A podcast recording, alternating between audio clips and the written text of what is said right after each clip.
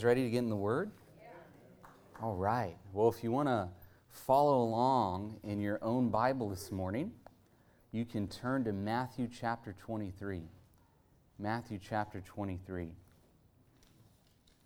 Now, last Sunday, if you were here, you know we started a new series, something I'd been promising for probably the last 6 months we'd be getting into, which is into the subject of end times, right? End times. And really, I like to break end times into two subcategories as end of the age and end of history. And I'll kind of be differentiating those two things for you guys as we go through the course of this subject of end times. But basically, there's two primary teaching sections in the New Testament that deal extensively with the subject of end times. It's what's known as Jesus's Olivet Discourse, which is his last great discourse before he has his Last Supper and is arrested. It's in Matthew, Mark, and Luke, the most famous part being in Matthew chapter 24. And then the other big section about end times, of course, most people know, right, is an entire book. It is the book of Revelation, and that too is primarily the work of Jesus Christ. In fact, the first... Of course, Jesus dictates 7 whole letters to John to write down, so he's the author of all of that stuff. And then Jesus is literally showing John through various angels. He's sending him and other things to write down. So in many ways, the book of Revelation is pretty much authored by Jesus too, in even a more distinct way than the rest of the Bible is. So here we have two large sections of the New Testament, really given by Jesus himself, that deal with the subject of end times, both dealing with two things, the end of the age and the end of history. And what we're doing as we lead up to the time of Easter is we're going to look at that first section of end times. We're going to look at the Olivet Discourse. And we're going to do it by looking at Matthew's Gospel. Then after Easter Sunday, what are we going to do? We're going to dive right into Revelation, where we meet the risen Jesus in Revelation chapter 1. And we're going to see what he has to say about this subject as well. So... am I cutting out here? You guys all right? All right. So basically, one thing I mentioned is last Sunday is that the Olivet Discourse is part of Jesus' longer-last discourse. And Jesus' longer-last discourse begins the moment he enters into Jerusalem on Palm Sunday, right? 4 days before he has his Last Supper and is betrayed to be crucified. And so it covers really Matthew 21, 22, 23, 24, and 25. And the Gospel of Matthew itself is structured in such a way that there are 5 long discourses, teaching discourses of Jesus. There's the first one in Matthew 5-7, which is the Sermon on the Mount, and all of these 5 teaching sections, right, they overlap with an epoch of Israel's history, and it goes sequentially. So the first one, Matthew 5-7, the Sermon on the Mount, it ties into the time of Moses. The second teaching section of Jesus, Matthew 10, it has to do with the conquest of the Promised Land. The third teaching section, Matthew 13, it has to do with the epoch of the United Kingdom under Saul, David, and Solomon. And the fourth teaching section of Jesus in Matthew 18, it has to do with the fourth epoch in Israel's history, which is the divided kingdom, after it split into the north and to the south, up until the time of exile. And then the fifth teaching section of Jesus, which is what we're looking at in this series, it ties in with the last epoch of Israel's history, which was the destruction of Jerusalem and exile and rebuilding of a new temple. Okay? Now, it's interesting, many pastors who teach on the end times will only hone in on Matthew 24. So they kind of don't lead people into Matthew 21, 2, or 3. But, there's a big problem with that, because if you just look at Matthew 24 and you don't see the context it's in, right? What happens when you don't see the context? Well, you're going to take it out of context, right? Well, Matthew 24 is part of a much longer discourse, and for us to rightly understand what Jesus is saying in Matthew 24 about the end of the age, we have to understand everything he's saying before it and even what he's saying after it. And then ultimately how it ties into the overall structure of Matthew. And when we do that, I think we'll get a much greater vision and understanding and clarity of a lot of things that Jesus is saying in Matthew 24. And so we're going to get into Matthew 24 beginning next Sunday, okay? But we've taken 2 Sundays to set up to it because what Jesus says in Matthew 21, 22, and 23 is so important for this section is really one seamless whole. So before we jump here into Matthew 23, which we will in a second, let me just remind you what happened in Matthew 21 and 22. In Matthew 21, Jesus came to Jerusalem, and he came fulfilling the prophecies by riding on a donkey, being hailed as the Son of David, as the Messiah. They're singing, Hosanna, save us now. And he comes, and what does he do? Well, he does 2 things. He has 2 prophetic acts. He cleanses the temple, and he curses the fig tree. And we saw how those 2 prophetic acts are paired together, and it has to do with that. Jesus is saying, basically, the time for the cleansing of the temple has reached a height of wickedness. It needs to be cleansed. Israel's been unfruitful, and so it's being cursed. And so I need to do a new thing, basically. And then he goes on and he gives what? He gives 2 long prophetic parables of judgment concerning the wicked leaders in Israel. A parable of the wicked vineyard people who were running the vineyard, the stewards of the vineyard, and then he gives a parable concerning those who are invited to the king's wedding feast but refuse to come, and how instead then God sent an invitation out to everybody. And we saw how ultimately that was a picture that Israel's leadership of that time has failed, so Jesus needed to reconstitute Israel into something new. And that was something he began to do when he called 12 disciples and he grew this new movement, and when he was going to do, and he ultimately would tear down that temple and build the new temple, which is you and me, the church of Jesus Christ, made of Jews and Gentiles, anybody and everybody, right? Filled with the Spirit of God.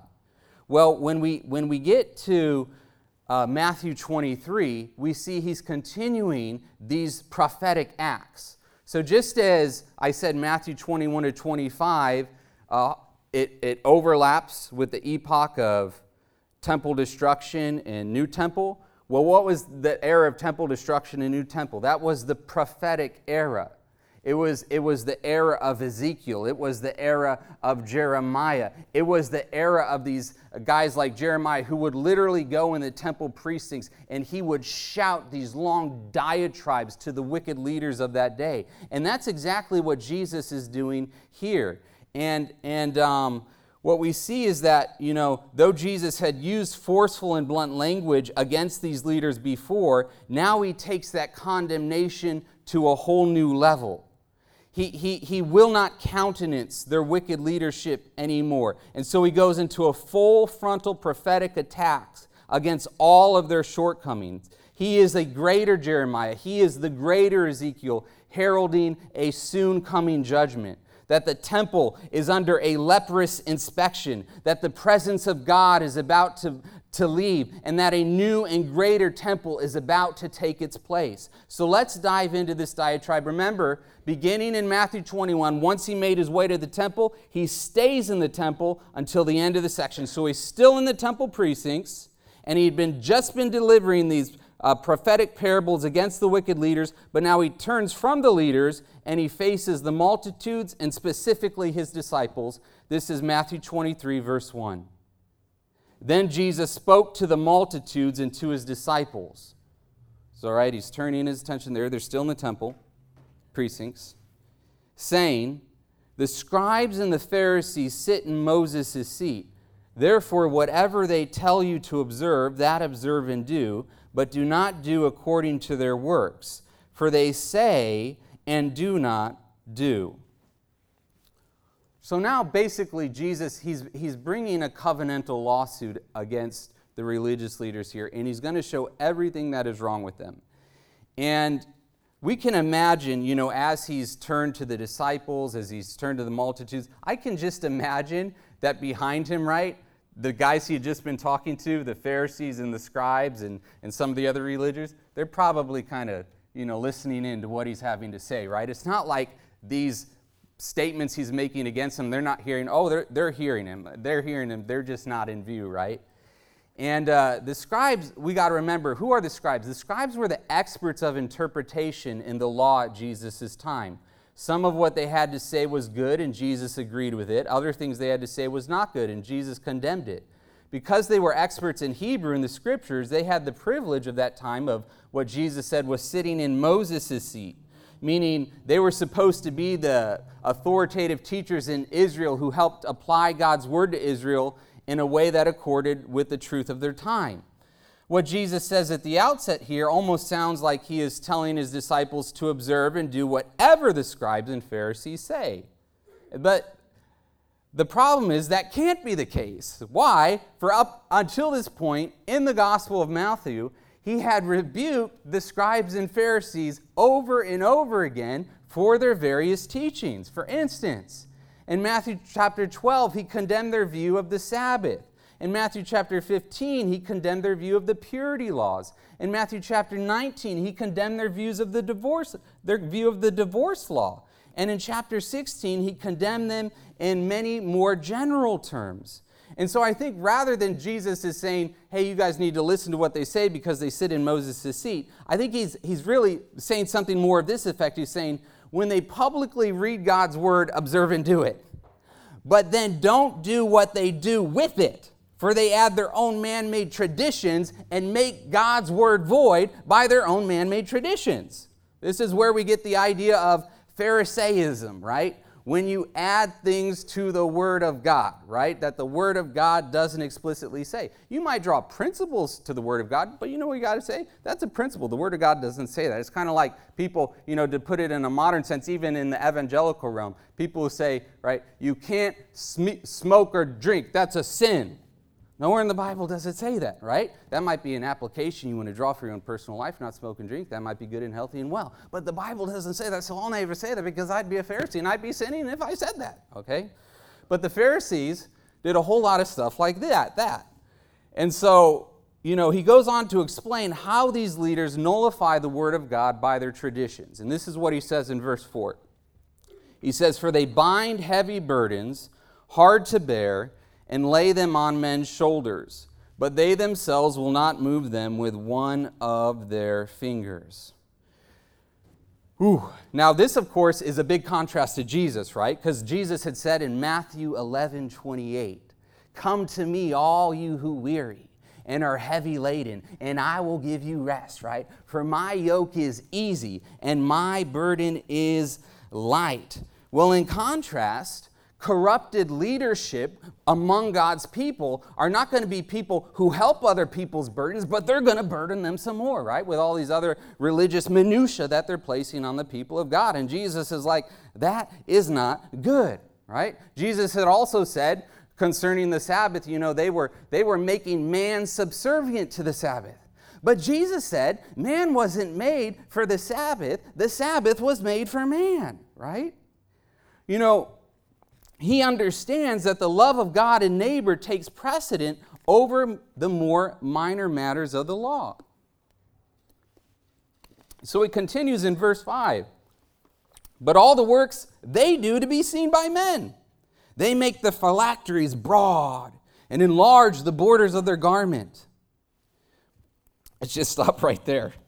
You know, here's the thing. Jesus isn't upset when we make a public display of goodness. In fact, we should be making public displays of goodness all the time. He said in the Sermon on the Mount in Matthew 5:16, "Let your light so shine before men, that they may see your good works," right? He wants people to see your good works. But the purpose of living a public and bold Christian life is so that those who see our good works might do what? Might glorify the Father who is in heaven. The scribes and Pharisees, on the other hand, were looking to gain glory from men for their good works, right? And it wasn't their good works of love, but rather their self-righteous, pompous, outward show. That's what they really wanted to gain attention for. Look how good a Christian I am, or right? Look how good a Jew I am, a person of God. In Matthew 6, Jesus had critiqued their long public prayers in their attempt to draw attention to themselves when they were fasting, right? He said, if you want to make a long prayer, well, that's not a good work. You should be doing that in private, in your prayer closet before God. If you're fasting, you don't need to make everybody know you're fasting. Maybe you need to make, if someone is, there might be occasions where you need to let people know you're fasting, but don't promote your fasting to everybody, right? And now he adds how they would have larger phylacteries and tassels than other Jews, seeking to draw attention to themselves, and suggest that more of God's word and righteousness was in them than everybody else. What was a phylactery? It was the word literally means a charm box, but it was like a leather case that they would make in literal fulfillment of a couple passages from Deuteronomy, and they would put it on their forehead and they would put it on their arms. In fact, some religious Jews still do it today, right? And what would be contained in those boxes was scriptures of the Word of God. And the scribes and Pharisees, apparently, they would make theirs a little bit bigger than everybody else's, like saying, I got more of God's Word in me, or I'm drawing more attention just how spiritual I am. I think that was a wrong application of Deuteronomy in general. I don't think God ever wanted people to put leather boxes on their head or forearms. In fact, he never says to put a leather box on it. But I think he was saying he wants it in people's minds and he wants it people's heart and he wants to show it through their actions, okay? But, they were just making this a fleshly thing. And then their tassels, the tassels at the end of the garments were simply meant to be a personal reminder of God's word to the wearer. So when they looked at the tassels, they would be reminded, oh yeah, I'm supposed to walk according to his commands because I love the Lord and I want to do what he wants me to do. But what would the Pharisees and scribes do? They would enlarge their tassels, right?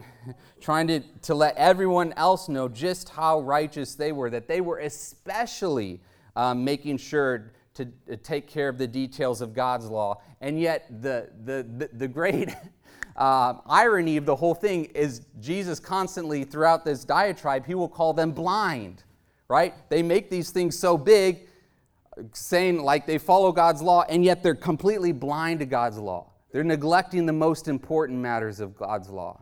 And so they're hypocrites. Look what he goes on to say in verse 6. They love the best places at feasts, the best seats in the synagogues, greetings in the marketplaces, and to be called by men, Rabbi, Rabbi. So meaning what? They desired this sort of preferential treatment. In fact, in the book of James, we are told that to treat a rich and poor person differently is to show partiality and to become a judge with evil thoughts. We should never judge anybody different. We're all made in the image of God, right? And leaders of God's people should not seek preferential treatment or people looking to them as if that leader is their ultimate guide. Rather, a true leader of God's flock will always be people who point away from themselves to the Lamb of God, Jesus Christ, right? The moment that people begin to follow the cult of personality is the moment they'll begin to stumble at some point in life, okay? Here's the thing. I tell you guys this, right? Do not follow me, right? Follow Jesus, right? Do not have your relationship with God vicariously through any leader, but make sure that you take time to develop your own relationship with the Lord Jesus, that you make time to get in personal prayer, that you make time to get into the Word, and so that He ultimately, right, the Holy Spirit is your teacher, the Word is your teacher. Yes, Jesus gifts teachers under the church. He gifts pastors. He gifts these beautiful blessings, but they are only secondary to who God ultimately is, right?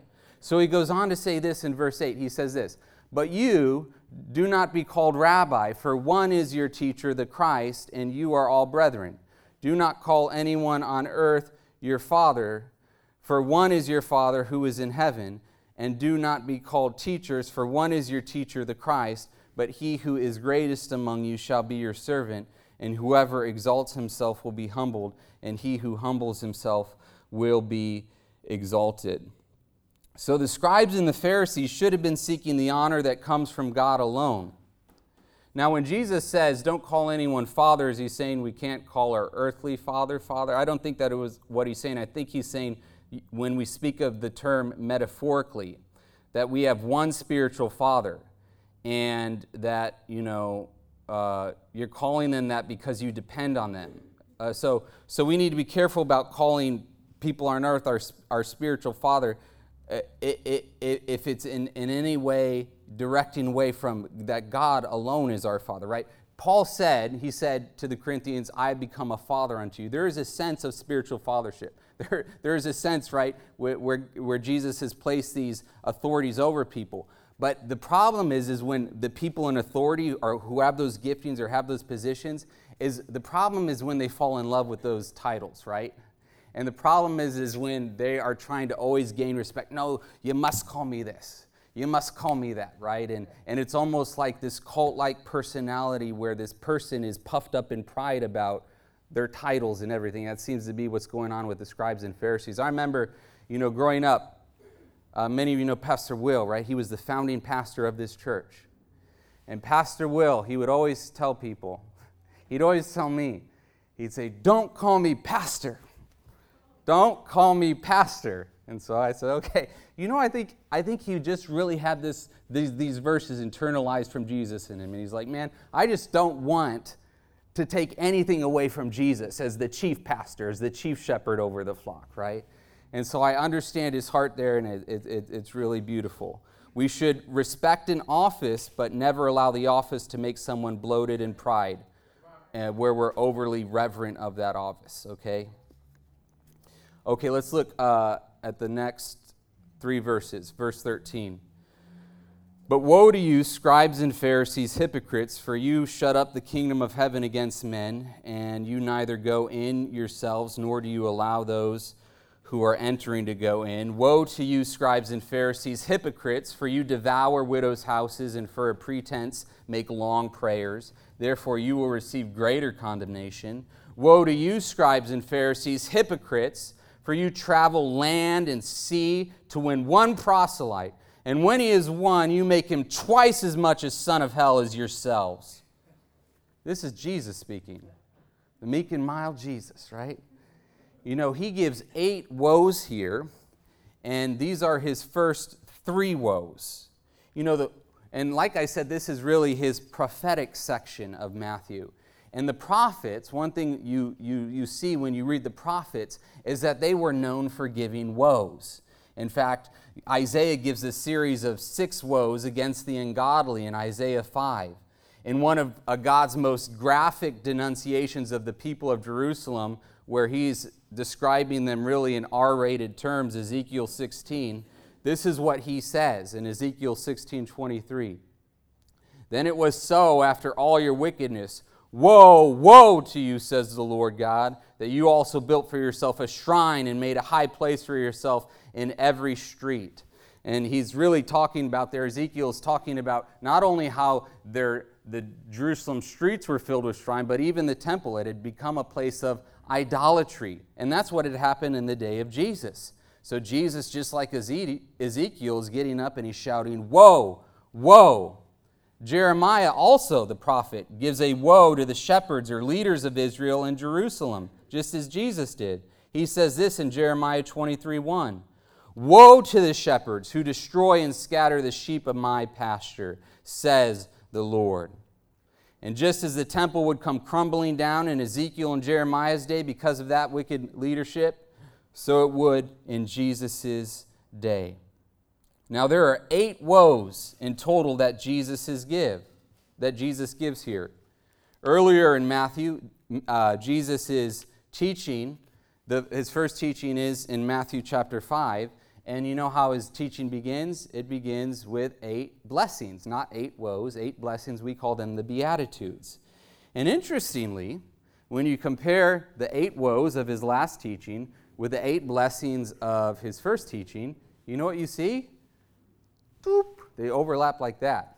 One goes with one, two goes with two, three. They perfectly parallel. I don't have time to go through it all, but basically let me just read you the first and the last one. The first woe condemns scribes because they shut off the kingdom of heaven from men. whereas the first beatitude is that the humble, or the poor in spirit, have entrance into the kingdom of heaven, right? So the poor in spirit enter the kingdom of heaven, the scribes and Pharisees, and they're blessed. The scribes and Pharisees are not blessed, they are condemned because they shut the kingdom of God in people's faces. How about the last woe? It condemns the scribes and Pharisees for persecuting and killing the prophets. They will ultimately culminate that work in killing the greatest prophet, Jesus. Well, the eighth beatitude blesses those who have been persecuted for the sake of righteousness. And it goes on to bless those who, like the prophets, are reviled, persecuted, and lied about for the sake of the kingdom. So, throughout these woes, Jesus refers to the Jewish leaders as hypocrites 7 times. They're hypocrites. That's, I think, common for people to understand a Pharisee. A Pharisee is a hypocrite. What is a hypocrite? And so the fact that they're mentioned hypocrite 7 times, it's like the fullness of hypocrisy. And the word hypocrite, it came from the theater at that time, and it referred to an actor wearing a mask. That was literally a hypocrite, an actor wearing a mask. So Jesus was using it to refer to people who pretended to be righteous, but weren't really righteous, right? They were just play-acting righteousness. Outwardly, they appeared like eminent men, but inwardly, they were rotten to the core. In fact, they were sons of hell, and they were making other sons of hell. And all their evangelism was to make people in their own image. Well, let's read verse 16, picking up with the fourth woe. Woe to you, blind guides, who say, whoever swears by the temple, it is nothing. But whoever swears by the gold of the temple, he is obliged to perform it. Fools and blind, for which is greater, the gold or the temple that sanctifies the gold? And whoever swears by the altar, it is nothing. But whoever swears by the gift that is on it is obliged to perform it. Fools and blind, for which is greater, the gift or the altar that sanctifies the gift? Therefore, he who swears by the altar swears by it and by all things on it. He who swears by the temple swears by it and by him who dwells in it. And he who swears by heaven swears by the throne of God and him who sits on it. What is he doing here? He's launching into a long diatribe here about their foolish reasoning concerning taking of oaths. In this woe, he shows how the Jewish experts do not understand even the basics of how the temple functions. And they misunderstand the point of what it means to take God's name in vain in general. So they're doubly blind and they're doubly foolish. It is not the sacrifice that is more holy than the altar. It is the altar, which has God's fire on it, that he lit, that makes the sacrifice holy. Okay? It is not the gold that they placed in the temple that makes the temple holy. Rather, it is the temple itself in which God dwells that makes the gold holy. Why? Because the temple is a picture. It is the blueprint, as God gave on the top of Mount Sinai. It is the blueprint of the greater temple of heaven. It is a picture of the heavenly place. Something is made holy because it is in the temple, not because it is brought to the temple. I mean, this is why you and I are made holy, right? We're holy because the Spirit of God is dwelling inside of us, right? We could draw that similar point that Jesus is making right here. So by means of their distinctions, the Pharisees were seeking to distinguish between serious and non-serious oaths.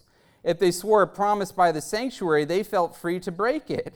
And yet, the sanctuary was more holy than the other things. And what Jesus is saying, you guys are silly. You should let your yes be yes and your no be no. You're trying to think of ways you can make lesser oaths so you can break and cheat people and all these sorts of things. That's stupid. You blind, you fools, you children of the devil. Jesus didn't mince words, right? We're so afraid today in our culture, right? We got to be politically correct about everything. Jesus wouldn't fared well in 21st century America, right? He'd be in jail right now, probably. Okay, verse 23. Woe to you, scribes and Pharisees, hypocrites, for you pay tithe of mint and anise and cumin and have neglected the weightier matters of the law, justice and mercy and faith. These you ought to have done without leaving the others undone. Blind guides who strain out a gnat and swallow a camel. So, as I mentioned this earlier, of course, the Jews, they would give a tenth of all that they grew in the land. But sadly, though, the Pharisees here were diligent in that matter, they weren't diligent about the more important aspects of the law. They were making mountains out of molehills and molehills out of mountains. They didn't understand the weighted nature of God's law. So everything for them became about performance, hypocritical outward religion. But Jesus had shown throughout his ministry that while all of God's word is true and all of God's word is authoritative, all of God's word does not carry the same weight of importance, right? There are weighted tiers to Scripture. There are matters of greater importance. There are weightier matters of the law. This is what Jesus was asked, what is the greatest commandment? What does that mean? It means ultimately that one commandment does function as something that is more important than another commandment, right? Even though all the commandments are from God. And what does he say the greatest commandment is? Love the Lord your God with all your heart, with all your soul, with all your mind, with all your strength. And the second is like unto it, love your neighbor as yourself. And Jesus would add on to that, of course, a new commandment I give unto you, that you love one another, even as I loved you. And so Jesus, he says, you guys, by the way you're acting, by the way you're going about ministering to people, you are neglecting the mountainous, important things of the law. Faith, justice, mercy. And instead, you're just implementing tithing herbs? You're concerned that everybody's tithing their herbs? And you're not concerned with justice rolling on the streets like a mighty river? I mean, this was like a big theme in all the prophets. They wanted to see justice to flow everywhere. In fact, Micah, when he summarizes what is of greatest importance in the law, he says this in Micah 6:8. He has shown you, O man, what is good, and what does the Lord require of you, but to do justly, to love mercy, and to walk humbly with your God. What does it mean to walk humbly with your God? It means to have faith. Justice, mercy, faith. Jesus is just repeating Micah. The prophets in the Old Testament were constantly trying to steer the people of God back from outward hypocritical religion to matters of the heart.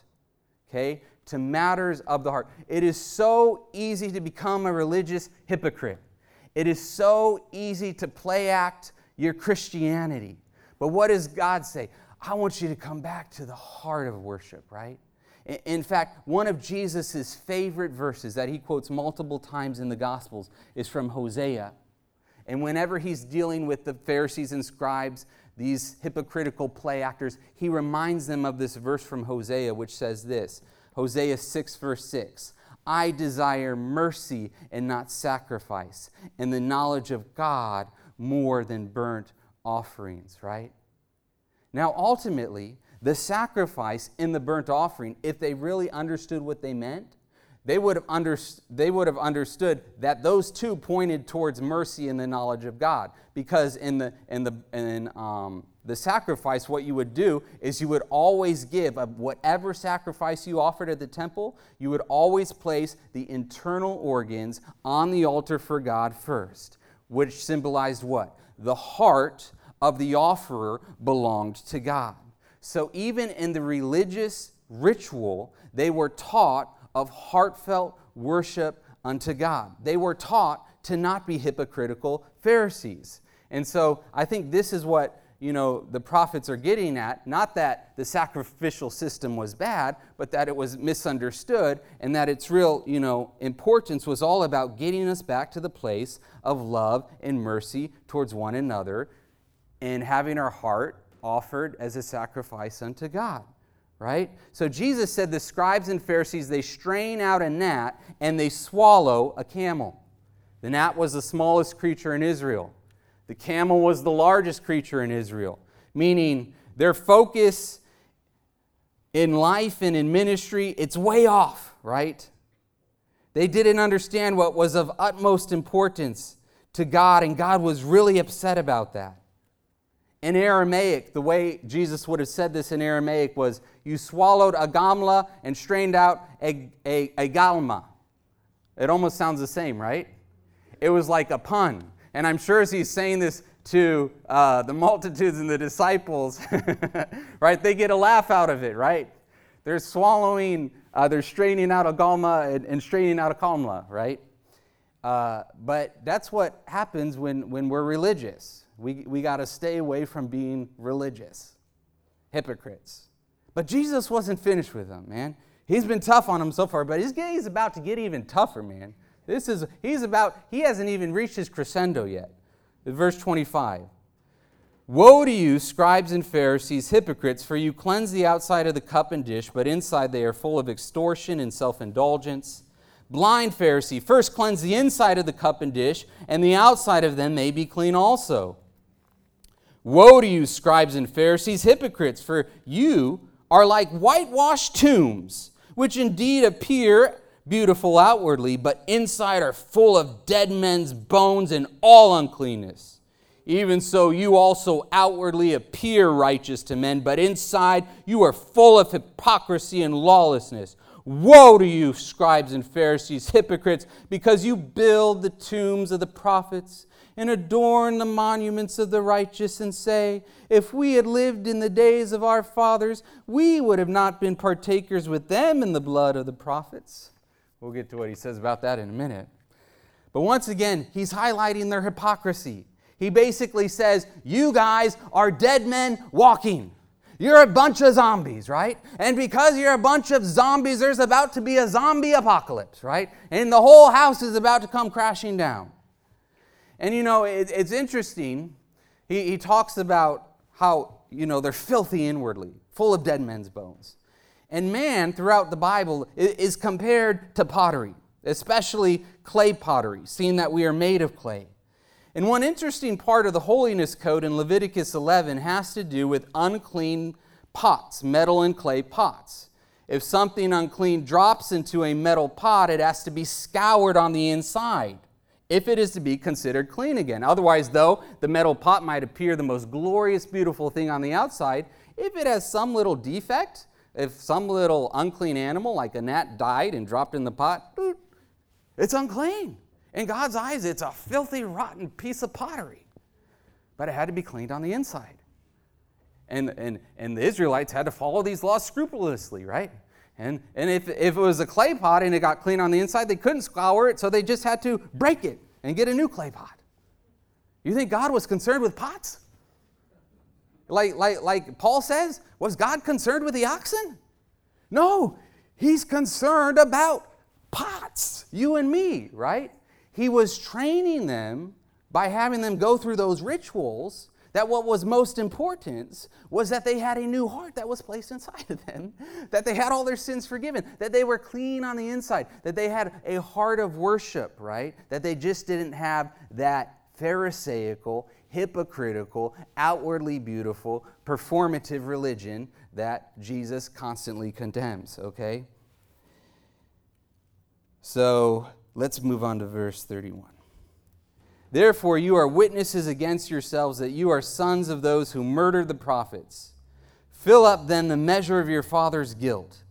Serpents, brood of vipers, how can you escape the condemnation of hell?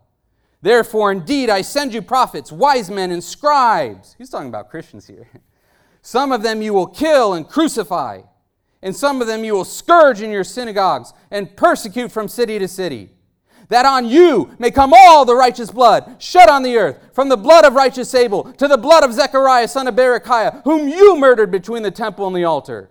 Assuredly, I say to you, all these things will come upon this generation. And he drops his mic. That's the end of his speech.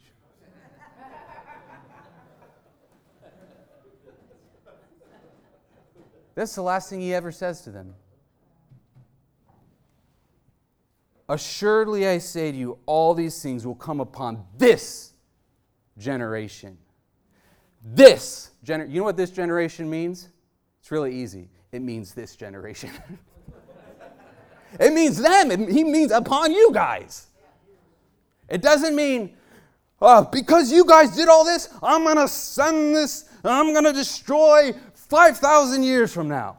That generation. No, this generation. It's not confusing. It's really easy. So when we get to Jesus talking about this generation in Matthew 24, we'll see it's not confusing. It's really easy. Okay, so what does Jesus say? He says, he calls them a brood of vipers. Who else called these guys a brood of vipers? Remember? John the Baptist. He calls them serpents. Who was a serpent? Satan. How can you escape the condemnation of hell? Who else can't escape the condemnation of hell? Satan. What is Revelation 20 going to show us? We'll see that those who are like these guys, guess where they're thrown into? The lake of fire. Who was thrown into the lake of fire? Satan. They're not going to...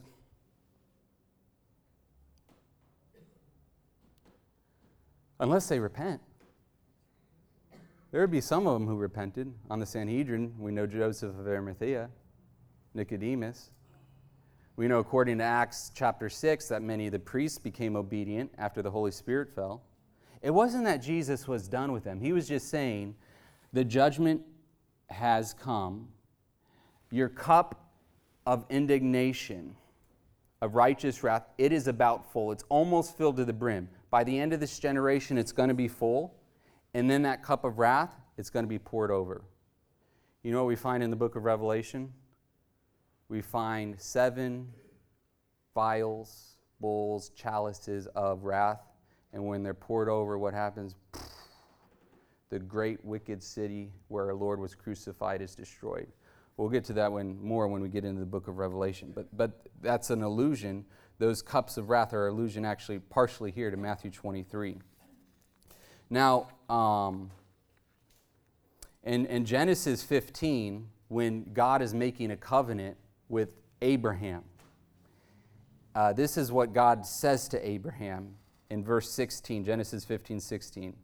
He prophesies to Abraham that your children are going to have to go into Egypt. But he says this, but in the 4th generation they shall return here to the promised land, for the iniquity of the Amorites is not yet complete. Meaning what?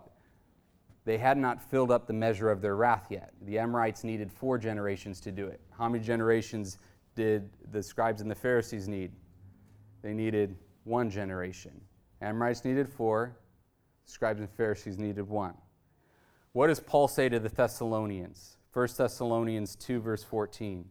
For you, brethren, became imitators of the churches of God which are in Judea in Christ Jesus. For you also suffered the same things from your own countrymen, just as they did from the Judeans, who killed both the Lord Jesus and their own prophets, and have persecuted us, just as Jesus said they would. We just read it. And they do not please God and are contrary to all men, verse 16, forbidding us to speak to the Gentiles, that they may be saved. So as always to what? To fill up the measure of their sins, but wrath has come upon them to the uttermost. Meaning it was already beginning to break out at the time Paul was writing that, and it was about to be fully poured out. They were filling up the measure of their sins. It was about to pour over. Jesus had already taken the consequence of the wrath for them. Anyone who came to him from refuge, they'd be saved, right? But on those who didn't, the cup of the wrath would be tipped over. And we would see that ties into the theme of the end of the age. And we're really going to unpack that the next 2 Sundays, what exactly this end of the age is. So we're going to wrap up this morning with one last verse. It's in Matthew 23:37. So after Jesus has that mic drop moment, now he is like Jeremiah. You know, Jeremiah went on these long, angry diatribes from God's heart, but really he was a man who wept. He was called the weeping prophet. In fact, he wrote the whole book of weeping, Lamentations, where he just cried through it all. He was weeping, and he wrote 5 acrostic poems about the destruction of Jerusalem, weeping as he's writing it. And this is what the greater Jeremiah does after he says all this in verse 37. O Jerusalem, Jerusalem, the one who kills the prophets and stones those who are sent to her. How often I wanted to gather your children together, as a hen gathers her chicks under her wings, but you were not willing. See, your house is left to you desolate. For I say to you, you shall see me no more till you say, blessed is he who comes in the name of the Lord. And then we're told we'll see, and we'll pick up with this verse actually next Sunday, and we'll see what happens is from that moment, he walks out of the temple precincts and he walks to the Mount of Olives, and all of the rest of the discourse will be facing the temple now from a different vantage point, from a different perspective, and he'll still be speaking on things regarding the temple. And what is so interesting about this is that he says, see, I have left your house to you desolate. Why was it desolate? Because he, as the glory of God, was leaving the temple precincts. And he was going, to sit on the Mount of Olives. Why is this important? Because under the first temple and under Solomon, when Ezekiel was prophesying, he had a spiritual vision. And right before the temple was destroyed, the presence of God lifted up on its chariot throne in his spiritual vision, and it exited the temple. And it went, and you know where it sat? On the Mount of Olives. Let me read it to you. It's Ezekiel 11:23. Ezekiel says, and the glory of the Lord went up from the midst of the city. He had previously in chapter 10 talked about how this was in the temple, how it moved from the Holy of Holies, then to the courtyard, and now it moves where? And stood on the mountain, which is on the east side of the city. That is the Mount of Olives. So ultimately, what does this all mean to us? Remember, you and I are the new vine dressers. Jesus says, I will give it to a nation that bears its fruit, which is the church, you and I. When we read this chapter, we are reminded that we must not imitate the Pharisees and scribes, but rather the way of Jesus. We are reminded that we are God's temple and that we must be good stewards of that temple, as Paul says in 1 Corinthians. There should be a pure crystal river of water of life that flows out from us to the world, not the polluting, self-righteous, hypocritical waters of the Pharisee, but rather the waters of love and joy and peace and kindness and goodness and faithfulness and gentleness and self-control and miracles and healings and power and wonder, right? And hope and faith and love. You and I have a great responsibility, and that responsibility is to look unto Jesus. And as we look unto Jesus, to follow Jesus. Because I tell you what, we're living in the new age. We're living in the new covenant. We have come to the heavenly Jerusalem, Hebrews 12 says. We have come to Mount Zion. We have been registered in heaven, amen? We are citizens of the kingdom of heaven. We are sons of God. And we are called to reign in this life. So I tell you what, I have a very optimistic perspective about the church, that the church is going to march forward in victory, that when Daniel 2 says that the kingdom of God, that it would start as a little pebble that grows into a great mountain, I feel like we're still a little mountain. I think we got a lot bigger way to go, right? Just as Jesus says in Matthew 13, that it starts as a little tree but grows into a great big tree for all the birds of the earth to come and rest on. We're still a medium-sized tree, okay? We got a lot longer way to go. We got a lot bigger way to go. We got a lot more glorious things that God, by the Holy Spirit, wants to do through you and me. So we got to look unto Jesus, and we got to pursue those things in faith and in hope, and see God work in the lives of those, in our lives and the lives of those around us. Amen? So we're going to take communion. Anyone here not have a communion element, go ahead and raise your hand.